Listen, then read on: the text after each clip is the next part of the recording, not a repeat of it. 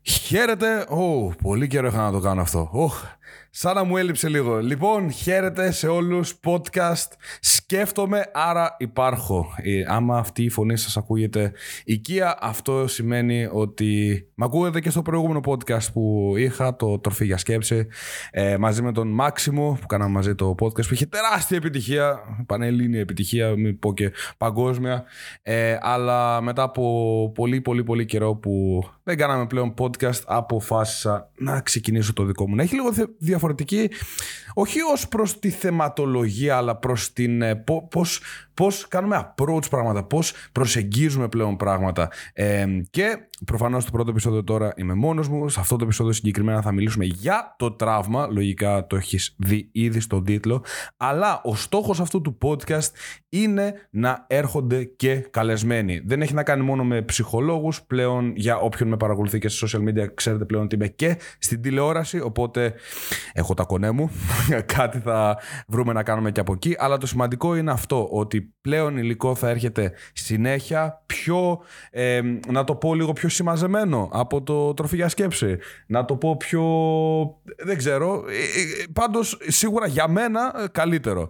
Ε, οπότε, αν σου, αρέσει, σου άρεσε αυτά που άκουγες μέχρι τώρα και θέλεις να υποστηρίξεις και αυτή την προσπάθεια την οποία γίνεται που αυτό πλέον δεν θα είναι προσπάθεια, θα είναι κάτι established, δηλαδή κάτι που ξεκινάει σαν να είναι ήδη εκεί, ε, τότε κάνε και ένα follow αυτό το podcast. Ε, Βάλ το δηλαδή στα αγαπημένα σου είτε οτιδήποτε. Δώσε και πέντε αστεράκια review αν θέλεις. Αλλά μην ε, πολυλογώ θέλω να μιλήσω για το τραύμα. Και γιατί επέλεξα αυτό το θέμα σαν πρώτο θέμα. Ε, ο λόγος είναι πολύ απλός παιδιά. Ο λόγος είναι ότι Ασχολούμαι με, το, με τη- όλη αυτή τη φάση του personal development, της ε, προσωπικής ανάπτυξης τα τελευταία 8 χρόνια και προσπαθώντας πάντα να βελτιώσω τον εαυτό μου, δηλαδή είμαι αυτό που κοροϊδεύω πλέον το self-improver, προσπαθώντας πάντα να βελτιώσω τον εαυτό μου, αυτό που ξεχνούσα πάντα είναι γιατί δεν ήμουν βελτιωμένος εξ αρχής. Δηλαδή, τι ακριβώς βελτίωση, γιατί δεν ήμουν ήδη εκεί που ήθελα εξ αρχής. Και μετά από άπειρο χρόνο διαβάζοντας, κάνοντας πράγματα έξω, όσοι ξέρετε την ιστορία μου, ξέρετε, έβγαινα έξω ε, τις κοινωνικές μου δυναμικές, κοινωνικές μου δεξιότητες, να τις δουλέψω, να κάνω το ένα, να κάνω το άλλο, να παίξω live μουσική, να κάνω YouTube, να κάνω το ένα, να γίνω καλός σε όλα. Το μόνο το οποίο δεν γινόμουν καλός είναι στη σχέση μου με τον εαυτό μου και με το τι έχει περάσει. Και δεν εννοώ τύπου να, κοιμόμαι, να κοιμάμαι με τον εαυτό μου και να φιλιόμαστε και να κάνουμε έρωτα ή οτιδήποτε. Λέω με το πώς ήμουνα να κάθομαι και να ακούω τον εαυτό μου. Είτε διάφορα triggers, δηλαδή διάφορες αντιδράσεις του σώματος, αυτά τα μπαμ στην καρδιά σου, ε, διάφορες αντιδράσεις του σώματος που ήταν λίγο έξω πραγματικές, που δεν έκαναν match με την πραγματικότητα, δεν έβγαζαν και πολύ νόημα με αυτό το οποίο ε, γινόταν έξω στην πραγματική ζωή. Δεν μπορούσα να καταλάβω πού μου έρχονται και αυτό που έκανα περισσότερο είναι ότι το έκρυβα. Και φαντάζομαι ότι και οι περισσότεροι όταν σας έχετε ένα, ένα είδους trigger, δηλαδή ένα, ένα είδους, ένα είδους εμ, συνέστημα πολύ μεγάλο που ε, δεν αντέχετε και είναι κάποια δευτερόλεπτα αυτό που κάνουν οι περισσότεροι άνθρωποι είναι να, να το κρύβουν. Λοιπόν, ε, σας παρουσιάζω εδώ ότι αυτό είναι ένα τραύμα του παρελθόντος και δεν θέλω να τρομάξεις είτε οτιδήποτε να λες «Ωχ, θα μου πει ότι είμαι τρελός ή οτιδήποτε». Όχι, δεν θα σου πω ότι είσαι τρελός, μην ανησυχείς καθόλου, γιατί αν είναι έτσι τότε όλοι είμαστε τρελοί. Το τραύμα δεν είναι όσο τρομερό το έχουν κάνει να φαίνεται στην σημερινή ψυχολογία είτε οπουδήποτε μπορείς να δεις. Γενικότερα υπάρχει ένα ταμπού στη λέξη τραύμα και θυμάμαι όταν είχα πρωτοπάει και στην τηλεόραση που τους είχα πει και ότι ασχολούμαι με το τραύμα περισσότερο σαν άνθρωπος. Αυτό με ενδιαφέρει περισσότερο. Ήταν όλοι λίγος σφάση ε, και θα λες αυτά στην ε, τηλεόραση πάνω. Και λέω ρε παιδιά γιατί να το κρύβουμε τόσο πολύ ότι έχουμε μεγαλώσει με ένα συγκεκριμένο τρόπο. Αυτό είναι τραύμα. Okay. Κάπως σημαδευόμαστε, κάπως σημαδεύουμε τη ζωή μας και αυτό είναι ok. Δεν σημαίνει ότι η οικογένειά μας ήταν κακή και μας βαρούσανε για να δημιουργηθεί ένα τραύμα, γιατί και, ο, και τον καλύτερο γονιό να έχεις, αν σε άφηνε όταν ήσουν δύο ετών ή ενός ετών ή μηνών, Okay. Τότε που είσαι σφουγγάρι και μαθαίνεις τον κόσμο πολύ περισσότερο γιατί το νιώθεις παρά το ότι τον καταλαβαίνεις. Okay. Έτσι μαθαίνεις τον κόσμο όταν είσαι ένα, δύο, τρία από εκεί που χτίζεις τις βάσεις σου. Το νιώθεις τον κόσμο περισσότερο από ότι τον καταλαβαίνεις τον κόσμο.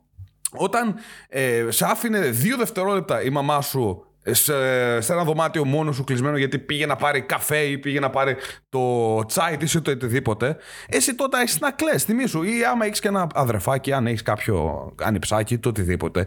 Θυμήσου. Άστον λίγο ή άστην πέντε δευτερόλεπτα μόνο του. OK. Okay. Μόνο του. Μέσα σε ένα δωμάτιο. Θα αρχίσει να κλαίει, να ωρύεται, να τα κάνει όλα. Και αυτό γιατί; Όχι γιατί είναι τρελό. Γιατί όλος του ο κόσμος εκείνη τη στιγμή Okay, εκείνη τη χρονική περίοδο, μέχρι εκείνη τη στιγμή στη ζωή του, είναι η μαμά του, ο μπαμπάς του. Ή οποιοδήποτε είναι κοντά του τέλος πάντων.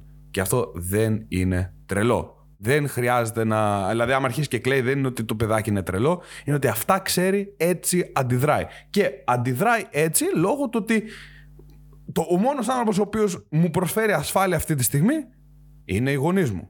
Και αυτοί αυτή τη στιγμή λείπουν. Εγώ είμαι μπέμπης, δεν μπορώ να προστατεύσω τον εαυτό μου, άρα νιώθω ότι θα πεθάνω. Και αυτό το συνέστημα που νιώθει ένα μωρό εκείνη τη στιγμή, δηλαδή ότι θα πεθάνει, είναι κάτι εντελώς ok. Είναι κάτι εντελώς normal.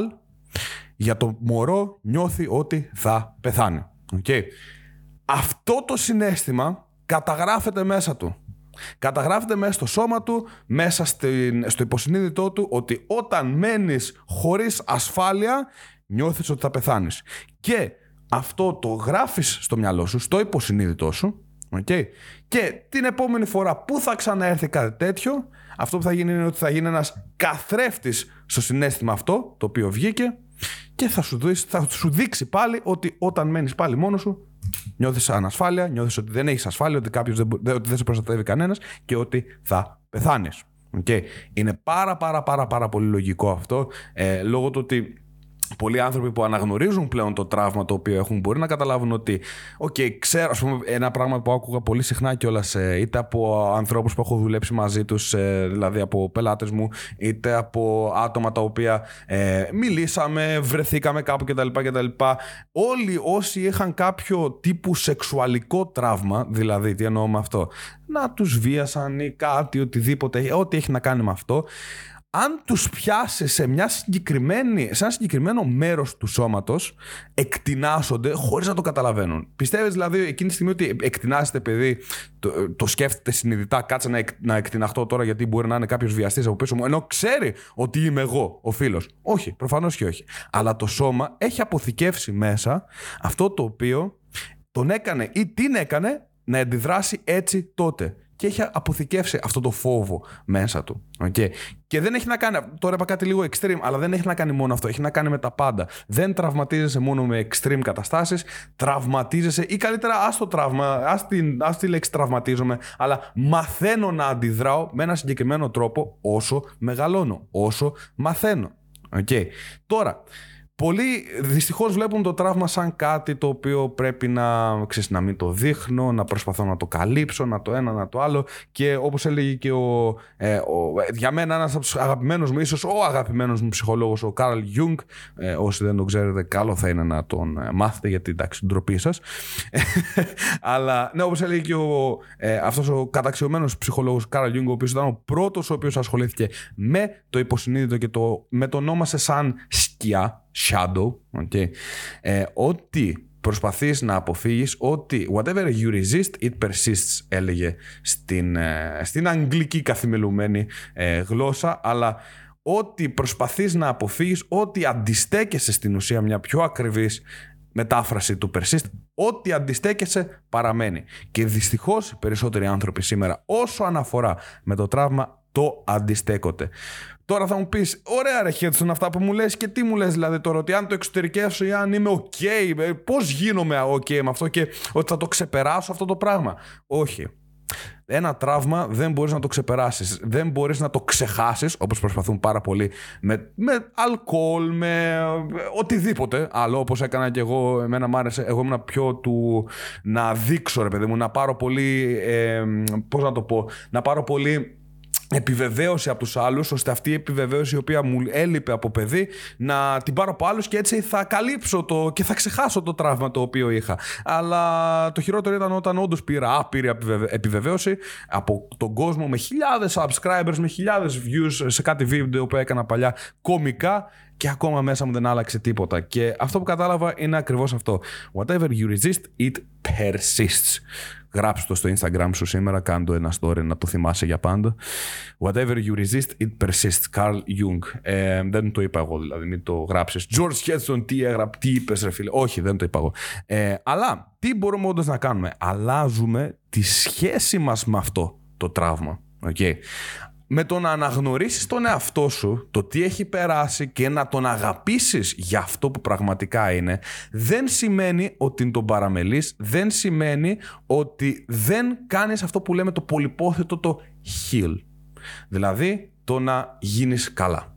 Ακριβώς έτσι γίνεσαι καλά. Όταν πλέον αυτό το τραύμα το οποίο είχες δεν σου φέρνει μία συναισθηματική αντίδραση και σου φέρνει μία μόνο αναμνηστική. Οκ.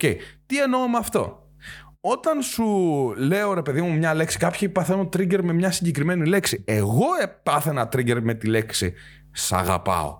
Okay. Άκουγα δηλαδή Σ' αγαπάω και έκλεγα κατευθείαν. Ε, Πώς να σου το πω, δηλαδή κατευθείαν καταράχτησε, παιδί μου. Δεν ξέρω αν το περνάς και εσύ, αλλά καταράχτης. Κατευθείαν, πώς να το πω. Ε, και αυτό ρε παιδί μου, σε ξέρεις, δεν το δεν μπόρεσα ποτέ. Όχι, δεν μπόρεσα τα τελευταία χρόνια το κατάφερα να βρω από πού ξεκινάει κτλ. κτλ. Αλλά αυτό που έκανα στην ουσία ήταν απλά απέφευγα να πω αυτή τη λέξη. Ή άμα μου. ή το έλεγα κιόλας στην κοπέλα ή στον οποιοδήποτε θα ήμασταν μαζί και το έλεγα μην την πεις αυτή τη λέξη γιατί λίγο, ε, θα είμαι λίγο χάλια ε, με αυτήν. Οπότε το αποφεύγαμε, το αποφεύγαμε. Αλλά κάποια στιγμή eventually θα γίνει και θα το πει κάποιος ή κάποια. Τι θα κάνουμε εκεί, πάλι θα το κρύψουμε. Όχι. Ε, αυτό το οποίο έχω κατάλαβα μέσα στα τελευταία χρόνια και ειδικά αν ακούγατε και το προηγούμενο το podcast που κάναμε το Τροφή για Σκέψη και εγώ και ο Μάξιμος ήμασταν τόσο, ε, τόσο advocates, δηλαδή δίναμε τόσο πολύ ε, στο διαλογισμό, λέγαμε τόσο πολύ για το διαλογισμό. Βέβαια είχαμε διαφορετικές απόψεις για το διαλογισμό ο καθένας, αλλά ε, στην, ε, στην, στο bottom line, στην τελευταία, κάτω κάτω κάτω στον παρονομαστή, αυτό που βάζαμε ήταν, ο παρονομαστή, στο πηλίκο τέλος πάντων, βάζαμε το ίδιο πράγμα. Ότι το να ακούς τον εαυτό σου, το να μάθεις να δέχεσαι τον εαυτό σου όπως και να είναι, είναι η μεγαλύτερη αρετή η οποία μπορείς να έχεις σαν άνθρωπος. Το να μαθαίνεις καθημερινά τον εαυτό σου και να μην προσπαθείς να κρύψεις αυτά τα triggers που σου έρχονται, αυτά τα ε, οι συναισθηματικές αντιδράσεις να μην προσπαθείς να τις κρύψεις αλλά να είσαι εκεί να τις καλωσορίσεις γιατί αυτές σου δίνουν πολύ, ε, πολύ αξιόλογα ε, μέσα να δεις τι γίνεται μέσα στη ζωή σου τι έγινε στο παρελθόν σου και τι ακριβώς αυτή τη στιγμή σε τρέχει. It runs you που λέμε. It Πώς να το πω καλύτερα. Ε, απλά όλη μέρα, η όλη σου η ζωή περιτριγυρίζεται από το φόβο του να μην ξανανιώσεις αυτό το συνέστημα. Και μέσω του διαλογισμού αυτό που κάνεις είναι μαθαίνεις να αναγνωρίζεις αυτά τα συναισθήματα χωρίς να τα κρίνεις, χωρίς να προσπαθείς να τα κρύψεις ή το οτιδήποτε. Μαθαίνεις πώς ακριβώς νιώθεις. Γιατί αν στην καθημερινή σου ζωή πας να νιώσεις αυτό το συνέστημα στο 10% μέσω του διαλογισμού μπορείς να το νιώσεις στο 110%. Και αν το αναγνωρίσεις στο, ε, στο 110% στο 10% δεν θα σε επηρεάζει καθόλου. Άρα έχεις μάθει να ζεις με αυτό, άρα έχεις αλλάξει το πώς βλέπεις τα τραύματά σου.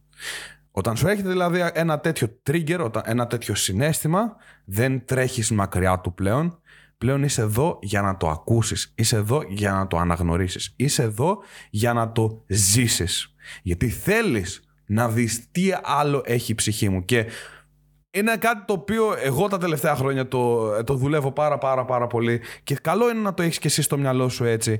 Να ξέρεις ότι για πάντα, για όλη σου τη ζωή θα έχεις να αναγνωρίσεις περισσότερο τον εαυτό σου. Ποτέ δεν θα μάθεις τον εαυτό σου 100% και αυτό λέγαμε πάντα κιόλας ότι κανένας δεν σε ξέρει 100%. Ούτε καν εσύ. Ούτε καν εσύ 100%. Θα, μέχρι να πεθάνεις θα γνωρίζεις ακόμα περισσότερο τον εαυτό σου.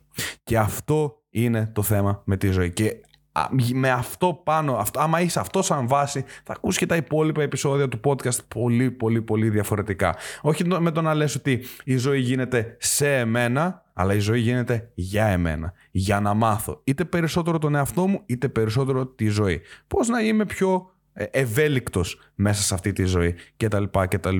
Είναι μεγάλο θέμα το τραύμα, το καταλαβαίνω. Μπορεί να το ακούσει αυτό το επεισόδιο κάποιος ή να το δει βασικά ένας. Ε, ίσω καταξιωμένος άνθρωπος ή οτιδήποτε και να πει Μα εξηγεί το τραύμα σε 15 λεπτά. Όχι, φίλε, αν άκουσες μέχρι τώρα, όχι, φίλε, δεν εξηγώ το τραύμα σε 15 λεπτά, γιατί δεν υπάρχει περίπτωση να μπω σε podcast και να κάνω, ε, να κάνω μία, δύο, τρεις ώρες διάλεξη με το τι ακριβώς είναι το τραύμα, γιατί αυτό δυστυχώς, μεγάλε μου φίλε, δεν θα βοηθήσει κανέναν πουθενά. Το θέμα είναι να μάθεις πώς να ζεις με αυτό και πώς να το ξεπεράσεις, όχι προσπαθώντας να το ξεπεράσεις, αλλά προσπαθώντας, όχι ούτε καν προσπαθώντας, αναγνωρίζοντάς το, αλλάζοντας οπτική σε αυτό το οποίο μου δημιουργεί αυτά τα συναισθήματα. Και ξαναλέω, Βασικά δεν το έχω ξαναπεί. Αλλά θα το πω για πρώτη φορά. Ούτε ε, τε, ε, σπούδαζα ψυχολογία. Δεν τελείωσα ψυχολογία. Δεν ήθελα να ασχοληθώ προσωπικά με αυτά τα πράγματα. Γιατί, γιατί δεν βοηθάν κανέναν πέρα από το να συμπληρώσεις μερικές έρευνες.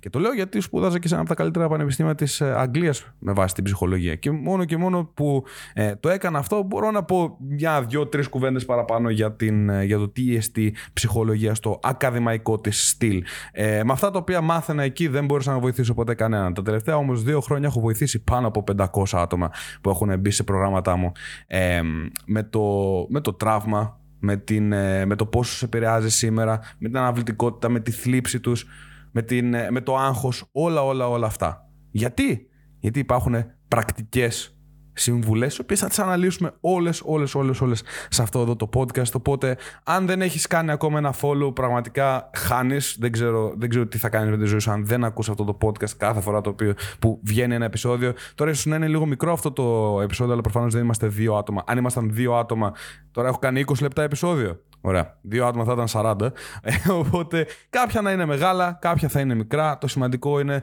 να μην τρώω πάρα πάρα πάρα πολύ χρόνο ε, και να δίνω αυτό το οποίο, το, το, το main point, την, ε, τη βασική ιδέα του podcast. Ε, δεν υπάρχει ελληνική εξήγηση για το podcast, συγγνώμη. Ραδιοφωνική εκπομπή, φαντάζομαι, whatever.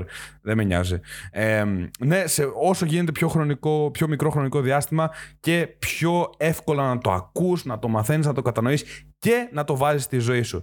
Τώρα, ε, αν θέλεις κιόλας κάποια πιο προσωπική βοήθεια, αν θέλεις να ε, δουλέψεις μαζί μου, είτε μαζί μου προσωπικά, είτε μέσω κάποιου προγράμματός μου, τότε κάτω στην περιγραφή από αυτό το podcast και στην περιγραφή ολόκληρο του podcast αλλά και του συγκεκριμένου επεισοδίου θα βρεις ένα link που μπορείς να κάνεις μια αίτηση από εκεί που εκεί μπορείς να ε, βάλεις μερικά στοιχεία για τον εαυτό σου, να γράψεις μερικά πράγματα για σένα και να σε πάρουμε ένα τηλέφωνο, είτε εγώ, είτε κάποιος ειδικός από την ομάδα μου και να αναλύσουμε την κατάστασή σου και να δούμε πώς ακριβώς μπορούμε να σε βοηθήσουμε. Ε, και νομίζω ότι είναι πάρα πάρα πάρα πάρα πολύ καλή ευκαιρία για σένα για να πάρεις λίγο πραγματική βοήθεια για το πρόβλημα το οποίο έχεις. Και μπορείς να μου κάνεις το σκυλί μου ήδη με φωνάζει δεν ξέρω αν ακούστηκε το σκυλί μου ε, αλλά μπορείς να μου κάνεις και ένα follow στο Instagram που και αυτό υπάρχει από κάτω και ε, να μου στείλεις και ένα μήνυμα γιατί απαντάω σε όλους. Αυτά, ευχαριστώ πάρα πολύ που άκουσα αυτό το podcast. Νέο επεισόδιο δεν ξέρω πότε θα έρθει αλλά θα έρθει. Τα λέμε, καλή συνέχεια. Bye bye